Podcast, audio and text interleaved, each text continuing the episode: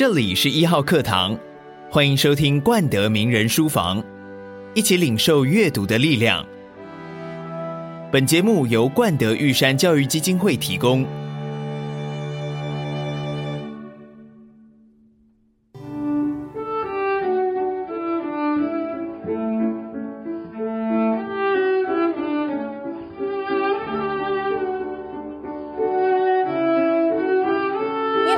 只要有人讲到姚谦这个名字，会想到的是情歌最懂女人心的作词人。哎，你自己怎么样去看待这样子的赞美称谓？而所谓的最懂女人心，是你的浑然天成，还是你后天训练来的？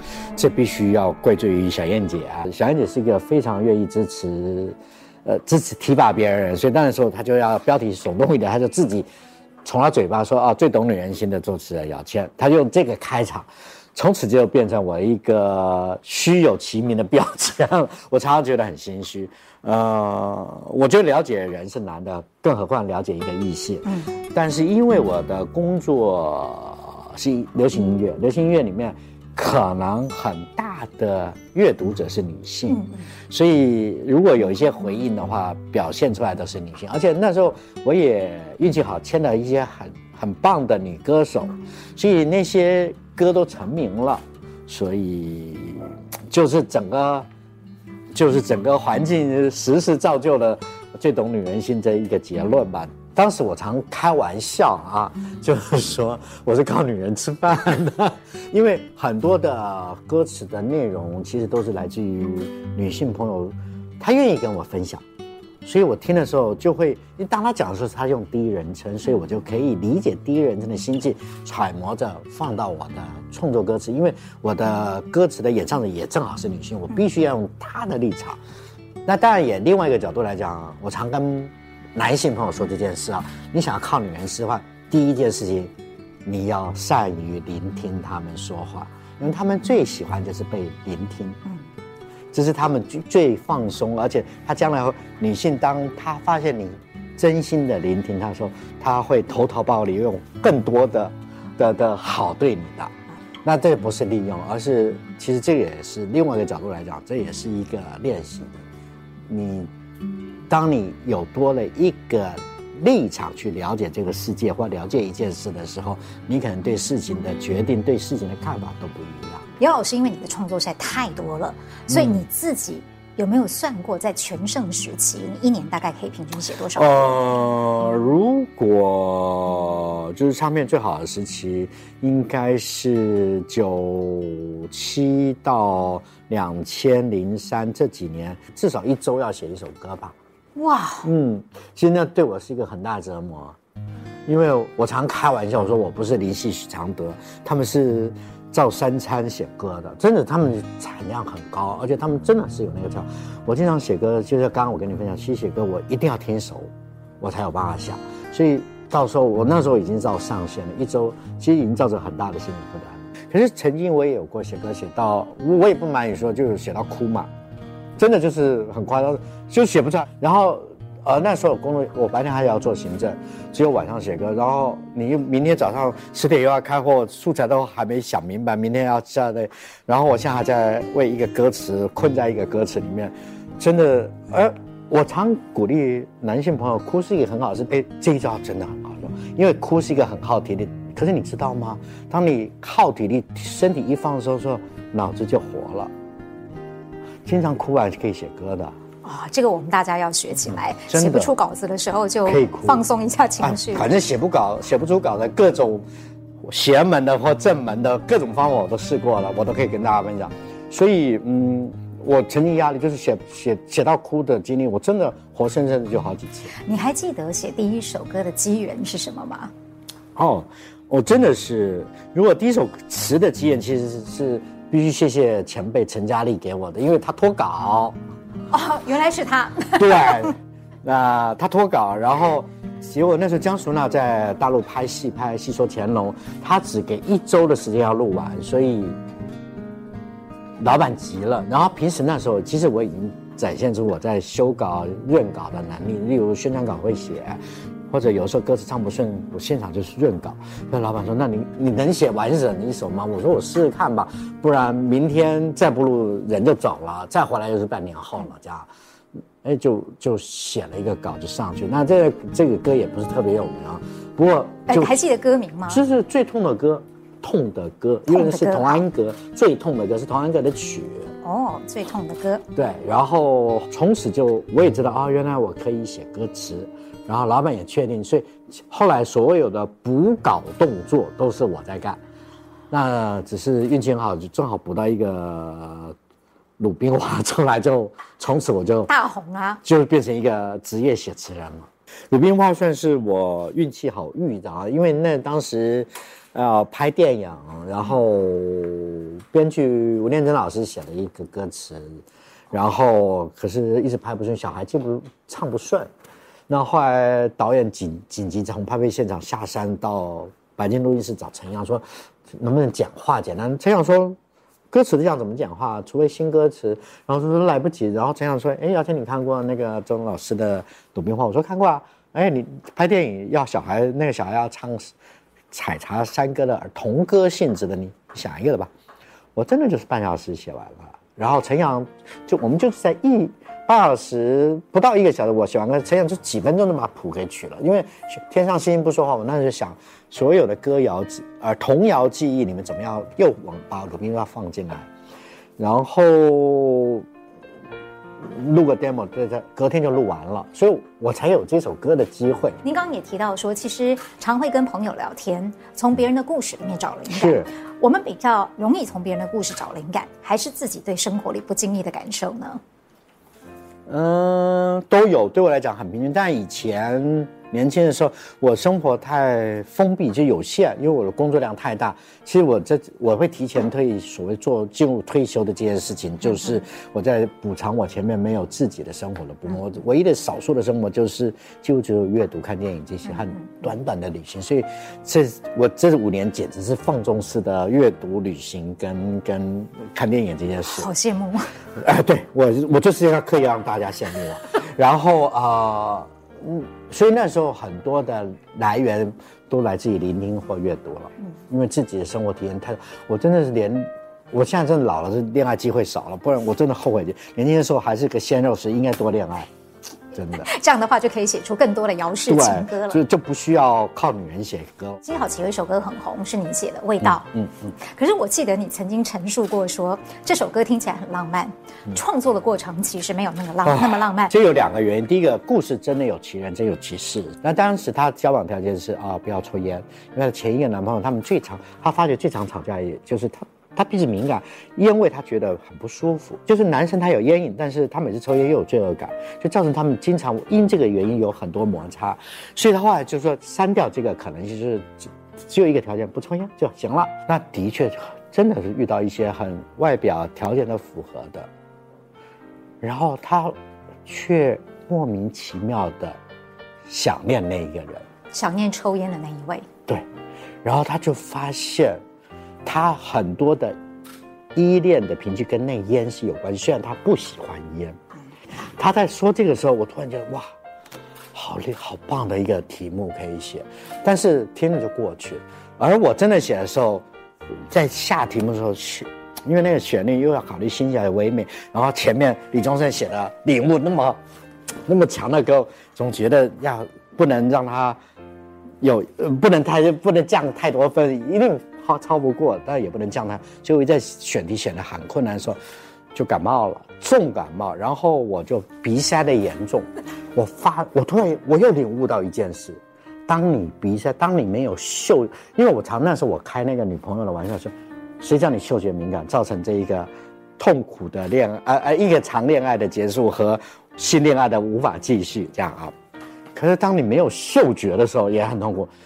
真的，你没有嗅觉的时候。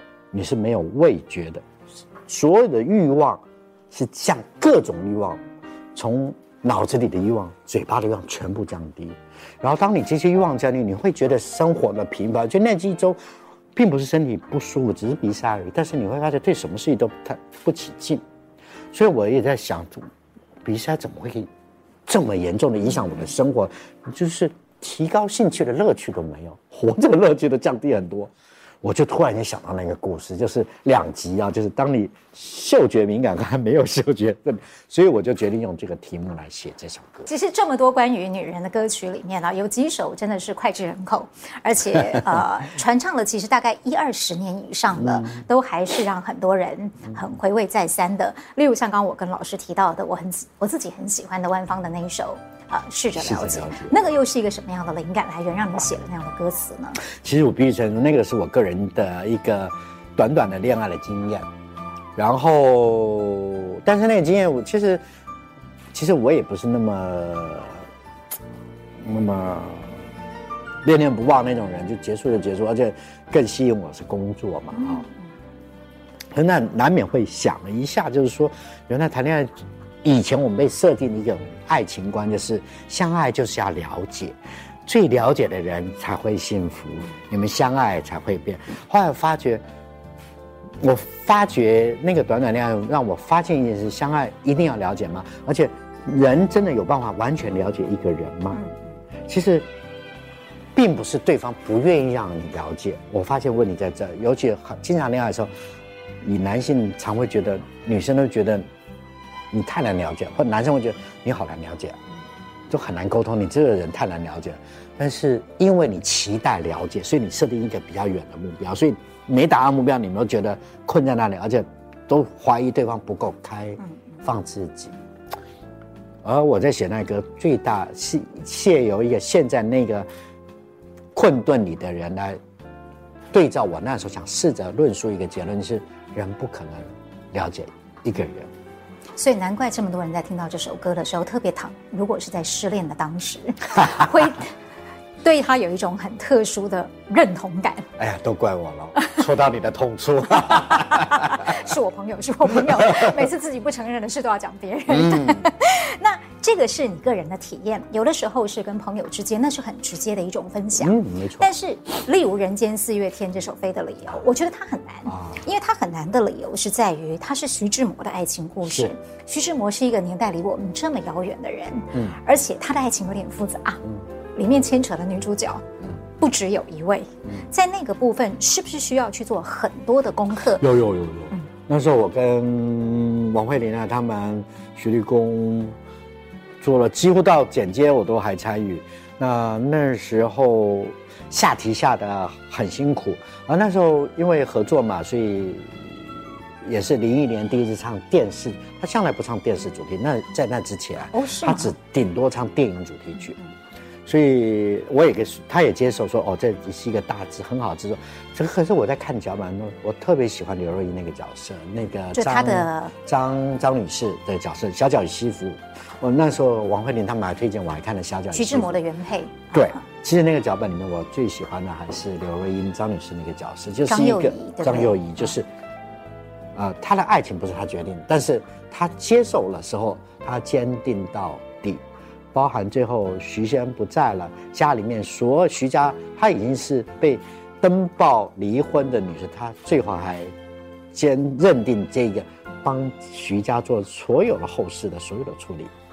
所以呢，我看到小小媳妇之后，我决定这是一个爱情的认定，不单单只是你爱不爱我，我多爱你这件事情，而是一个我对一个感情的尊重。所以我是用这个写。所以当当你用这个角度来写的时候，他。就某种的宏大感，因为我还是觉得一个主题歌还是要一个，终究是一个那么大的一个文学家的一个的一个，虽然只是爱情故事啊，还是有一些宏大感，所以我决定用这个角度写的。其实是思考很谨慎思考过的。爱情的确是一个永远不可能褪色的一个题目啊。呃有一首歌刚好就叫《爱情》，莫文蔚唱的。啊、那首歌一开始的时候，让很多的聆听的人之所以会被吸引，是因为它的第一句是台语。没错，而那句台语是张洪亮的。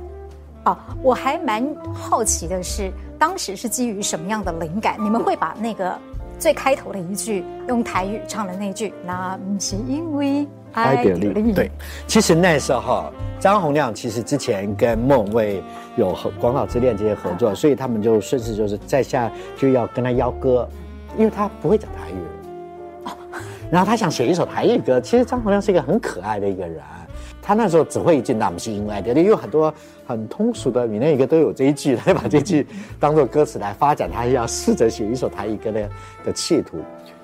我就说，那我们把这句留下，我就用这一句来发展，因为莫文蔚终究是那时候他第一次唱国语歌，进入啊、呃、从广东语市场进入国语市场，所以是一个新人。虽然他是一个大明星，但是他歌手是一个新人，所以大家要认知他，要快速拉近。因为 Karen 最厉害就是她可以像个大明星，她也可以很亲和，就算你身边的一个闺蜜。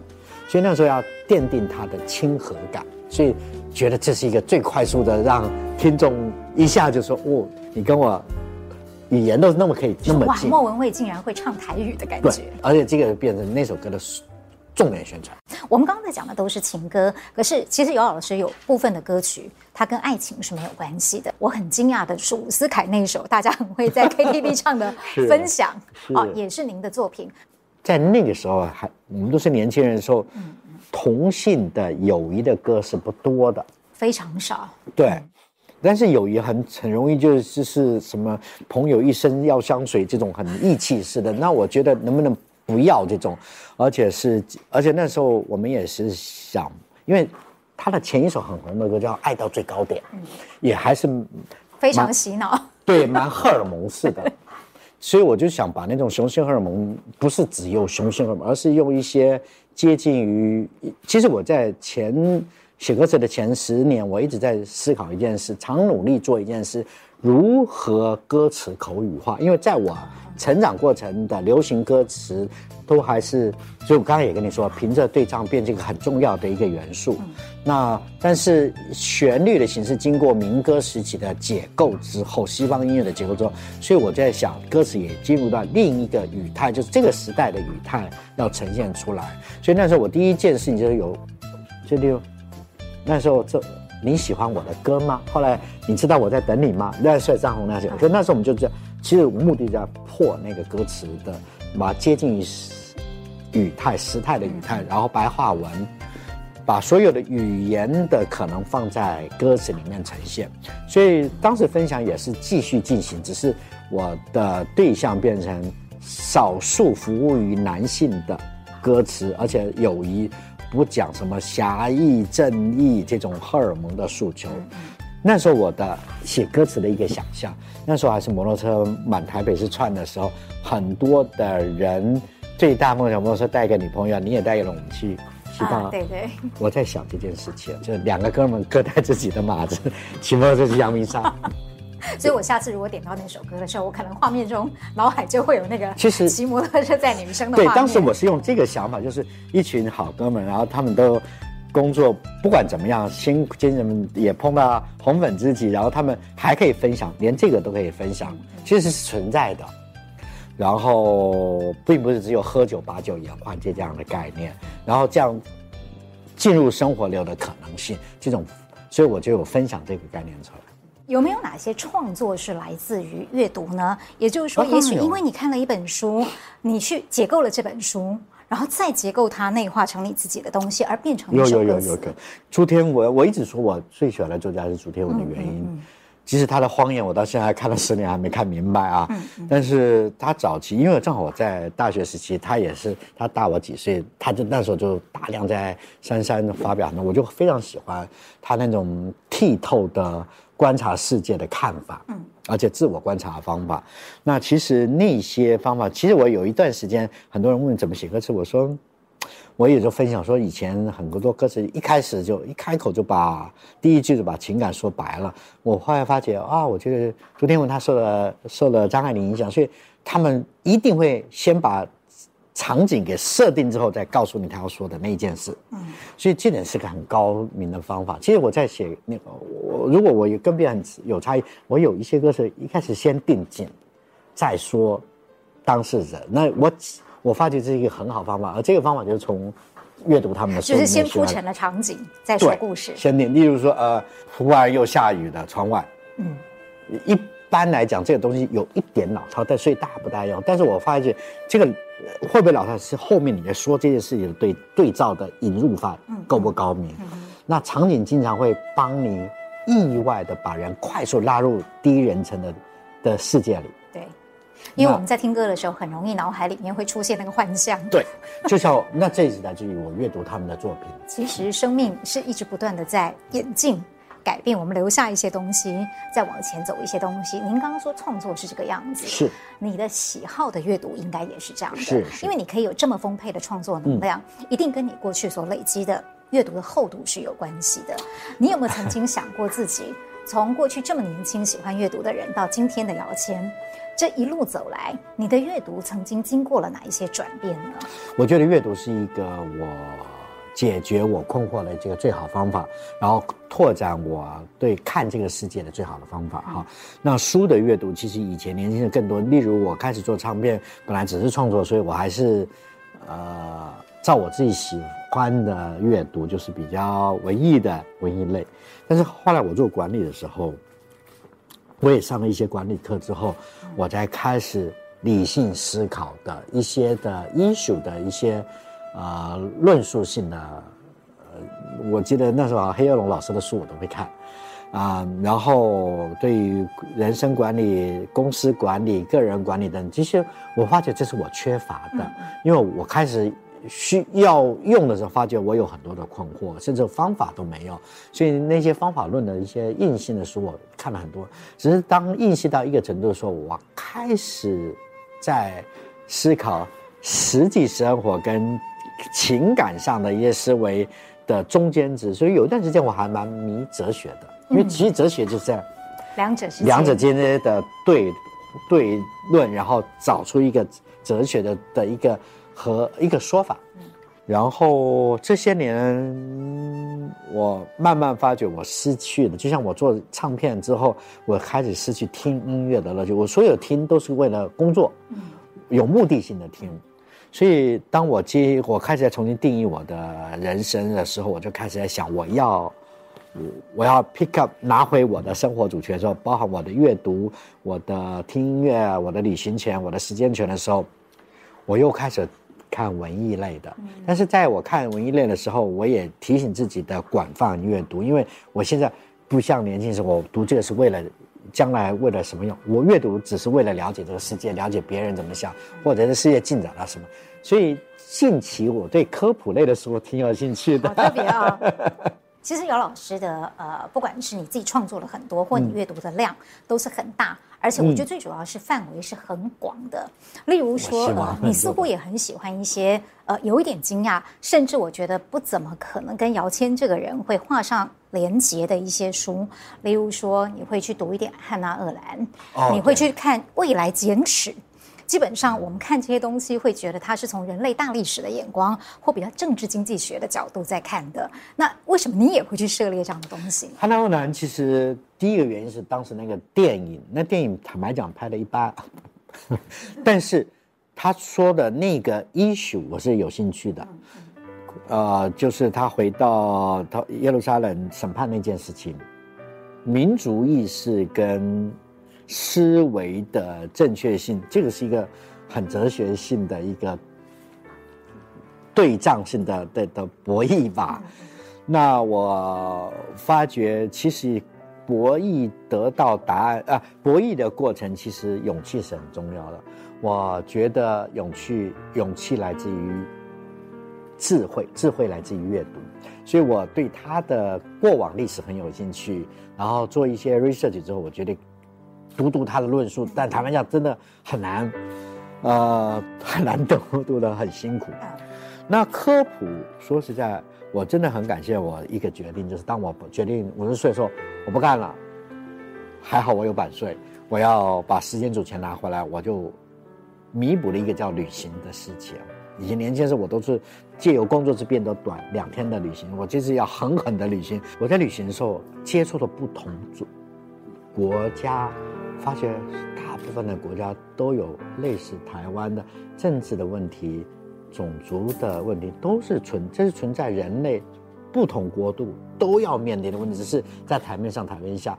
所以我对于民族论述、国家论述这个事情，在我旅行里面有很深的观察和感悟，造成我很有兴趣阅读。第二个就是物种、地理造成的这些事情，啊，造成这个世界的多面貌。也深深的吸引了我，而且有很多我们在教育里面建筑可能有一些过于主观的或过于太台湾视野的，在这个生产环境的的判，不是说偏见，而这种判断习惯的一些调整，最好的调整最好是用有科学根据的调整，所以。科学的东西论述我很喜欢，所以《人类大未来》这这这个作者他就说服我了这件事情。的确，因为我觉得那个书是不容易看的。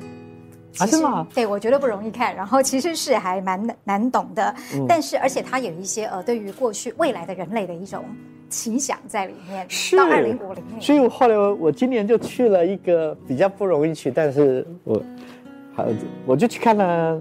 它里面提现在还存在那个大，大黑猩猩，我们到我到了乌干达还爬了两千公尺进去看黑猩猩的生态，他们现在少量的开放让人家进去看。当然，我们每个人的生命过程中喜欢的东西会经过一些演变，包括我们所阅读的书。您刚刚也提到，有没有哪几本书在你的生命当中，它始终陪着你的？你爱不释手，读了很多次，到现在还是你的床头书的？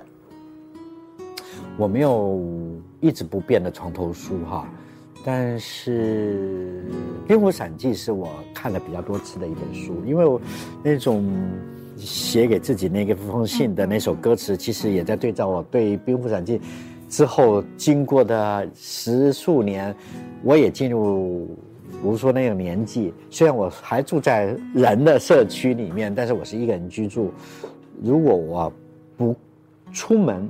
我关掉手机，我几乎可以持续两三天没有声音的进行我的生活。我还蛮喜欢这种生活。那么我我是在人群里面过这样的生活的感想嘛啊，所以它算是一本我阅读甚至会回应到我生活体验的一本书。然后有一段时间我还蛮喜欢朦胧诗派的一些书，像。像像那个谁顾城，还有北岛的书，我北京的房子放在北岛的世界啊。那老师最近在看哪些书呢？或是有没有啊、呃、近期的阅读当中觉得可以跟大家推荐或分享的？有一本是八零年代美国有一个有点武断，叫做《乌合之众》，他提了一个论述，就是说，即使大家的智商学术都是高的时候，当大因为是志同道合而在一起的时候，就会把。理性跟知性，EQ、IQ 全部往下拉，所以它的名字叫乌合之众，就是说，特别当我们相理论述相近的时候，我们很容易就把所有的客观因素都给忘掉了。然后最近有一本书，就是《人类大未来》那个作者推荐的，所以我就买，意外的好看，知识不是理想中。一的样子，就是你别以为你是知识分子。如果用人脑来，先用电脑来算，人脑的容量只有两 G，真的。所以我们现在永远是，我们的确读了那些书，知有了那些知识，但是我们人经常会调整，所以没有被使用或者不需要使用，你就排掉，你把新你才可以容纳新的。到最后，我发觉我们对没有一件事情是专门的。但是我人很好，就是我们有共同累积知识，所以那些知识都放在我们的 data 的书本里面、电脑里面，所以我们要用可以取出来，然后就这个基础再往下延伸。所以人类其实脑子没那么好，知识分子也没那么聪明，但是我们懂得运用已经累人类的智慧知识的累进，我们在往踏着别人往上，所以我们比别的生物。优越一点，所以别高兴你是知识分子，你别以为你多聪明，你碰到选举，你知道再聪明人的愚昧那一面，你都看得一清二楚。说得太好了，我觉得太好看了。这两本书，其实我我我很害怕谈书这件事啊，因为我还是一个享受阅读，甚至在阅读里面有很多战斗的人。像我一直很喜欢朱天我，我从大学到现在，只要他有作品，我一定看，我就是铁粉。你就是三三书房的文绝对是，嗯。然后朱天文女士的书我是一定看的，可是这个屋檐呢，十年前看到现在，我看了大概一遍半以上。我最近因为前一阵子我答应一个阅读晚会要做书斋，推荐自己的书，我发觉我很想做这个书斋，但是我没办法做出这本书的书斋，我就决定狠狠读。你看我到现在还读在这里，太难懂的书，但是我相信一个我那么喜欢的作者，他会写这本书，虽然是十几十年前的作品，一定有他的背后的动机，我一定要读明白。这个是我最近买的，因为我一直喜欢收藏。然后台湾的美术史其实有很多，可是经常都会被政治人物去运，政治人去运用当做素材。那么有一个剧作家把陈澄波的一些的东西用一个小说创作、推理小说创作来写，我觉得这个很有趣的创作，所以我决定买来读读看。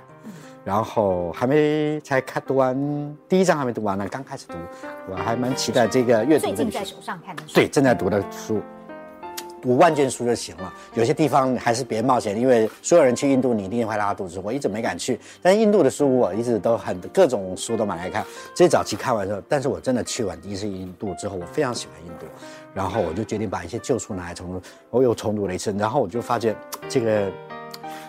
媚尾合同太有趣了，就是说，其实你很多东西，你到现场，你不会用这个角度，呃呃，场景解剖读啊这种来看这个事，可是，它又越客观的插图的描绘，但文字你又荒谬感，就那种乐趣，我是读这本书。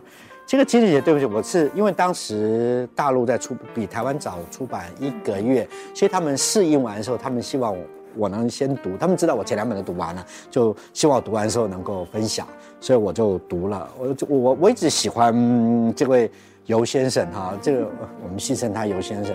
其实这两本，尤其后来的两本，呃，就《今日简史》跟《未来简史》，我有很多地方是都不那么完全认同的，因为我觉得不会，但是不是会发展这样，但是对于他的论述的。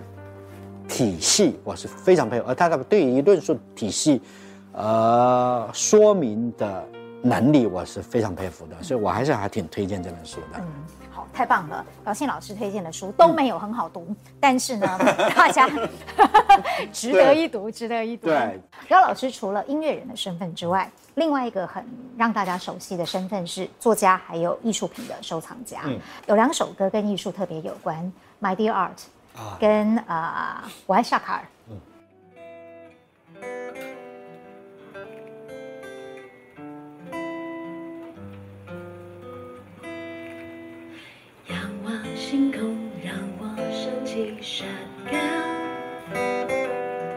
恋爱的人总是浮在城市半空中，视若无睹的。你爱一个人。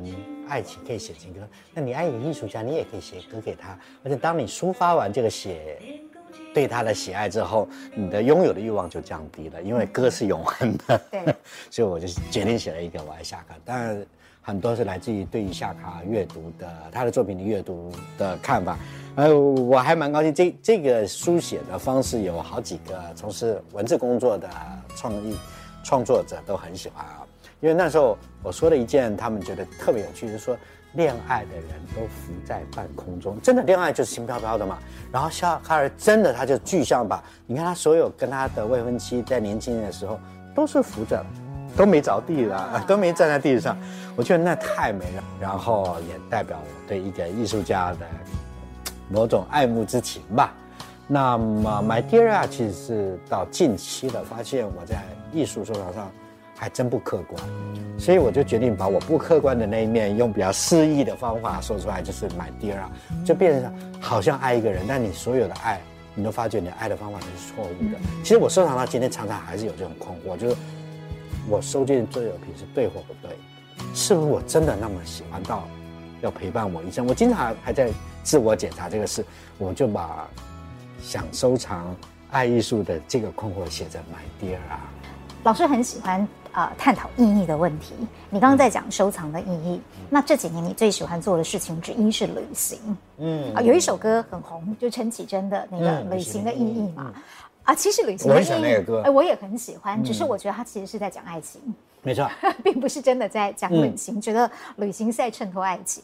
但是不管怎么样，呃，旅行对你的意义是什么？或者我们先这么讲好了。嗯、老师为什么喜欢这首歌？啊，启真。我非常喜欢她，陈綺贞。其实她在没有出来，还在大学读书，参加音乐比赛，我就是那个评审，后来评到第一名。从头到尾，我就太被这个小女生着迷了。我发觉她是一个看似用最冷静的方法书写最不理性的情绪，他是用看似冷静的说一件悲伤的失败的恋爱经验，但是他也在描述一件我们经常，他的名字点出，我们经常用旅行，用来当做一个逃避的借口。嗯，对，嗯。所以，当我长大成人五十岁之后，决定旅行的时候，我要把旅行用到它真实的意义，不是逃避，而是认识这个世界。嗯，你在旅行当中会有很多的灵感。哦，会啊，在旅程中你会创作吗？会。最近江美琪的我们都是有歌的人，我在希腊旅行社写的。哦，是啊。嗯，所以第一稿的时候，忍不住的把希腊的风光写进去，他被退稿了。那还有哪几首歌是在旅程当中发激发的灵感？我印象最深刻的是有一次在阿姆斯特丹，那首歌不是主打歌，是零一年的《盼你在此》。那因为那时候陶喆写了一个曲，我很喜欢。然后那时候也是介于工作之间的两个会议之间，我空两天，那我就跑去阿姆斯特丹看美术馆，然后。梵高、梵梵高跟那个那个啊啊阿姆斯丹荷兰博物馆之间有个大草地，现在已经变成一个一个不是一个草地了。嗯，当时看得很累，就看了一整天，我就出来就喘口气，拿个三明治。那时候我发现哇，好多人在那个草地，然后有人在踢球。我慢慢发现哦，旁边坐的都是这个踢球的那些年轻人的可能女朋友或家人，有小孩，然后是一个星期天的下午，然后我一个。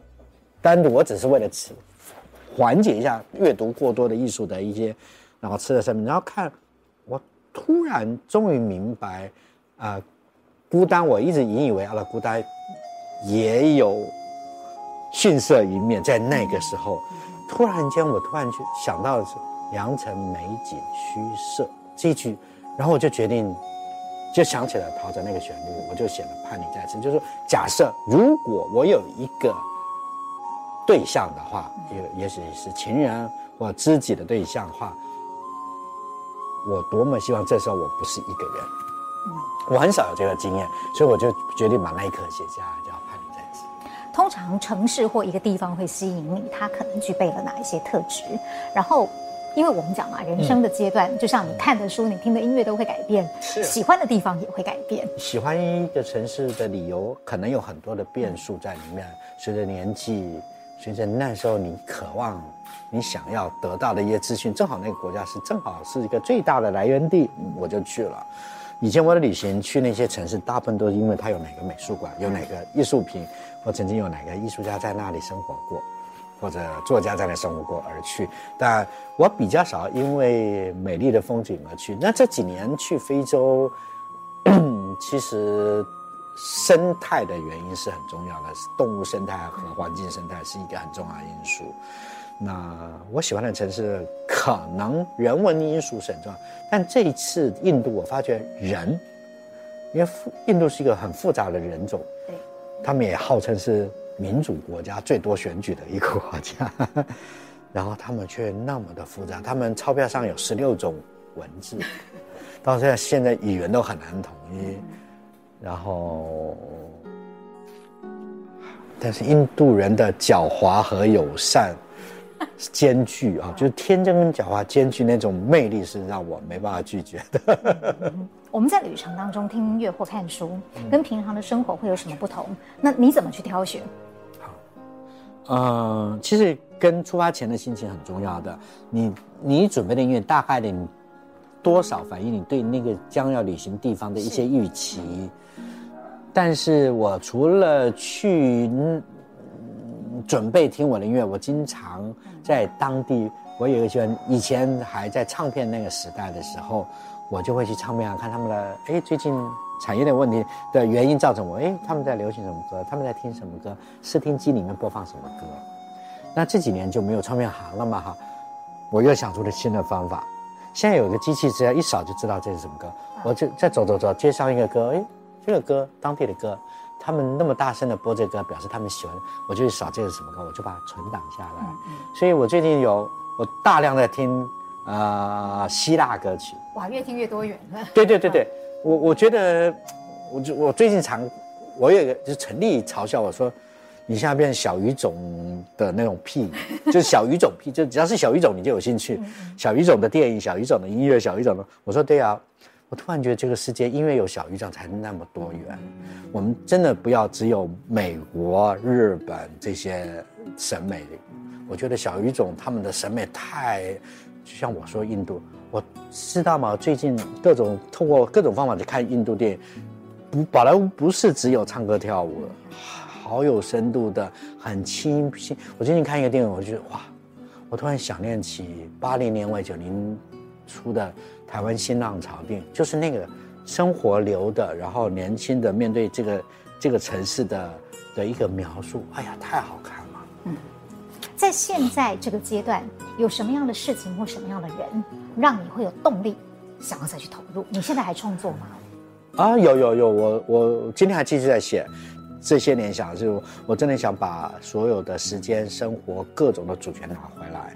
所以写歌的时候，大部分经纪人都会问你有没有兴趣写。然后我听完之后，然后我会说谁要唱，我制作人是谁。而那些人会吸引我的原因，大部分是这一代的年轻人。那我觉得。我只有通过书写，也许他们有机会跟我沟通，因为他不唱我的歌，他就，呃，我写的歌，他们可能我们就断了一个沟通的机会。常常这是重要原因，所以我对于年轻一辈的，我觉得不同 generation 的沟通，最最好的方法就是通过一起工作。这是我现在退休后还会愿意工作的很大的动力吧。我发觉创作的。即不是即时性，就是地域跟时间，其实影响创作是很大的原因。那我们为什么不顺着那些来帮助我们创作？所以将这个论述确定之后呢，我就这个在艺术创作常有。我一直很想写小说，然后我又觉得我应该没有耐心写长篇小说，但是我有很多生活周边的故事，尤其是中年人的，不是不是爱情感情。对于生活的困惑，其实有很多的 reference 我都可以写成短篇小说。然后我就觉得地域跟时间很重要，所以我的一个理想，就是说我到一个城市，全世界一个城市，我假设设定是五个城市、八个城市，我在城市待二到三周写完一篇小说。我先适应一周之后，开始把我已经想好故事变成那个地域，把那个地域写写进小说里，然后完成一个故事，然后来实验，也许我就。慢慢展可以展出了一本小说集。那接下来最后我要给老师一个大哉问，就是大环境科技已经改变了我们的生活，嗯，音乐流行音乐产业更是如此。是的啊，呃，有的人悲观，有的人乐观，因为觉得现在平台更多，但也有人认为平台很多只不过是让你红得很快，但是也消失得很快，嗯，而且不一定能赚到钱。嗯，好，对于整个流行乐坛的未来，在现代的一个科技环境之下，您有些什么看法？我几乎天天都在想这个，就是音乐产业的未来是什么？嗯，其实大家知道，唱片萧条是因为数位的兴起。其实到今天为止，数位数位，你所有投资数位的平台的投资者都知道，到现在都是还是赔钱的。可是奇怪了，你投资者赔钱，那我音乐人和每个人都穷的叫苦连天，那钱到底哪去了？其实有一个很大的问题，现在大家客户就说，当数音乐像流。像苹果音乐做的，你 All you can need，你一个月交我五十块，我呃交我一百块、五十块、两百五十块，那么你在价值上已经把价格压低了，因为网络要最大化就比价格压低，而这个造成结果，其实最后你没有太多，你也相对损失，但是之前所有从事音乐的人都没有收入了，这是数位网络到到目前为止没办法解决问题。那我没有怪罪的意思，其实我我非常相信文化产业不应该用钱计算的。是，但是你要一个产业健康的活下来，它要有一个稳定的 cash flow，对，金流在那里来支撑它往下发展，让新的人进来，它可以存活下来，它才有创作。其实网络平台它也很不愿意这样子，如何从这家还需要点时间的。但是起码我们现在要做，第一个创作者要面对创作，而不是面对流量。然后愿意把自己的作品先无偿的 release 出去，让大家听到你的作品。因为网络数位平台之后，可能是先我们说个现实话，先先名而立。你先要让认识你，接受你作品，喜欢你作品，你才有可能因为你的才华养活自己。但是最重要一件事，阅读者，我们应该勇敢的、慷慨的支持我们认为合合乎我们音乐标准，因为所有现在呈现出来都是粉丝，就是那种粉丝经济炒出来的流量。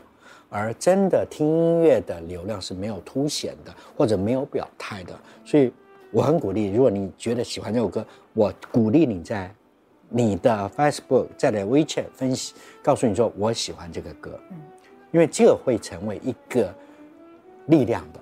我觉得我们经常到一个程度，我们不大愿意表白我喜欢什么歌，那是我私人生活的事。可是这时候似乎是要。